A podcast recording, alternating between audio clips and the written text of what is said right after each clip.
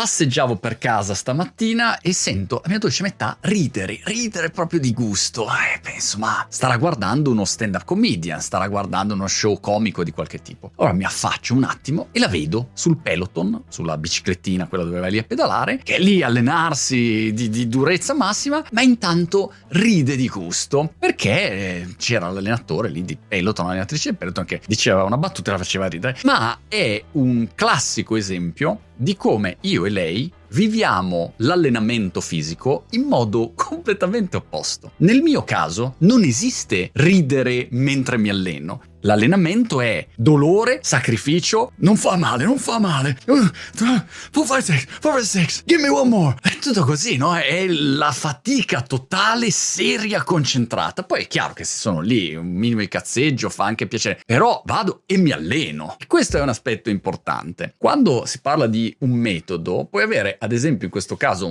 un allenatore che se ha due soggetti completamente diversi e opposti, lui ha un metodo uguale, è bravo uguale, ma risultati diametralmente opposti. E questo è il primo problema di avere un metodo, una prescrizione o una formula magica. Il problema numero due che mi crea quell'allergia al metodo e alle formule no, fisse, rigide, precise è che la comunicazione del metodo è molto diversa da persona a persona. Facciamo un esempio, se tu parli con me, io ho la classica, basica, primordiale mentalità maschile da hunter. Avete presente la cosiddetta distinzione tra hunter e gatherer, la suddivisione dei lavori tra uomini e donne nel passato, che poi in realtà è stata molto mitizzata a favore dell'uomo, però diciamo c'era una suddivisione dei lavori dove l'uomo all'inizio cacciava, mettiamola così, o prevalentemente faceva quel tipo di attività. E allora tu hai sviluppato nel tuo DNA una mentalità molto, come dire, pratica. E quando uno mi parla, io penso sempre: qual è il punto? Quindi, e quindi, no?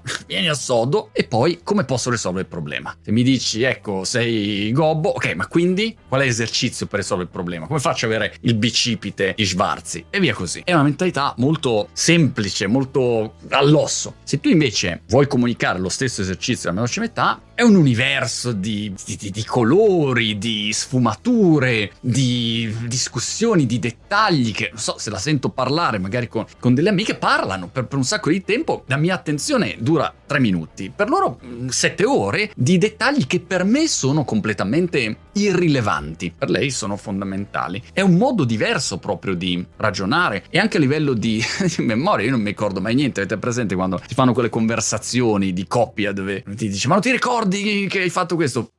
No, mm, proprio ho più pallida, non mi ricordo per niente. E invece lei può, non so, notare un pentafoglio nella foresta amazzonica, si ricorda il dettaglio di qualunque cosa. Sono due formule comunicative che devi utilizzare assolutamente opposte. Se no, se tu mi spieghi 40 minuti di esercizio, mi hai perso dopo 5 minuti e al contrario per lei.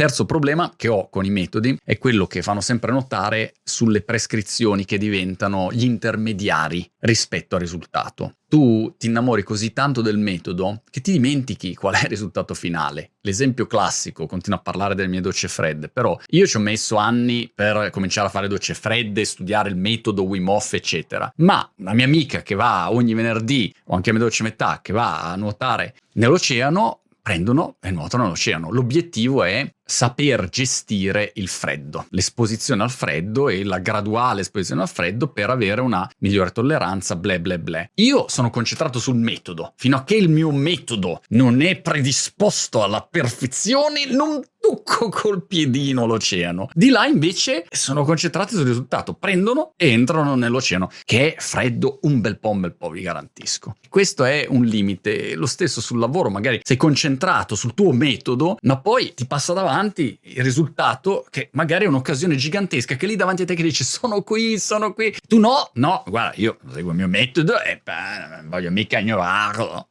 Ultimo aspetto del metodo, e poi mi fermo contro questo povero metodo, metodino, è che i metodi o le storie di successo, le biografie, eccetera, come dice spesso anche Navar Ravikant, sono un'ispirazione. Ecco, io la vivo così. Spero che molti dei video che faccio anche io possano essere magari così, un'ispirazione, no? Che ti, ti ispirano, ti fanno venire un'idea. Ma poi manca tutto il contesto di quando uno ti racconta il metodo di come ha fatto a vincere le Olimpiadi. Mancano i dettagli, non perché una persona magari non te li voglia dire, ma perché non è in grado di notarli, non sono importanti, ma invece erano importantissimi. faccio un esempio, una volta sono andato in Svezia, a Stoccolma, e sono andato a allenarmi nel club dove era nato pongisticamente il più grande giocatore della storia, che si chiama Janove Wallner, un fenomeno, genio, un, il Mozart del ping pong, il grande Janov. E andando lì mi sono reso conto che anzitutto ovviamente c'era il suo fratello Sceloche che ne sapeva a pacchi e che ha avuto una grande influenza e uno dice ah ok ha avuto una grande influenza. Però quanti dettagli c'erano in quella palestra? Un sacco un sacco di dettagli qualunque tipo. L'altezza del soffitto uno spazio che ad esempio dove mi allenavo io al Vigorelli a Milano e avevamo la stufa dietro a carbone che appena ti spostavi dal tavolo se andavi sul lato destro ti ustionavi tutto il braccio allora stavi vicino e non andavo mai indietro a giocare. E lì c'era spazio e quindi lui come dire istintivamente ha sviluppato una comprensione dello spazio di gioco completamente diversa e tagli infiniti che però non avrà mai neanche notato, quindi non lo sa. E se ti racconta come ha fatto a diventare un fenomeno, ti dirà sì, ho fatto questo, ho fatto quest'altro, ma ti manca tutto il resto e allora questo falsifica qualunque validità di un metodo. Chiaramente per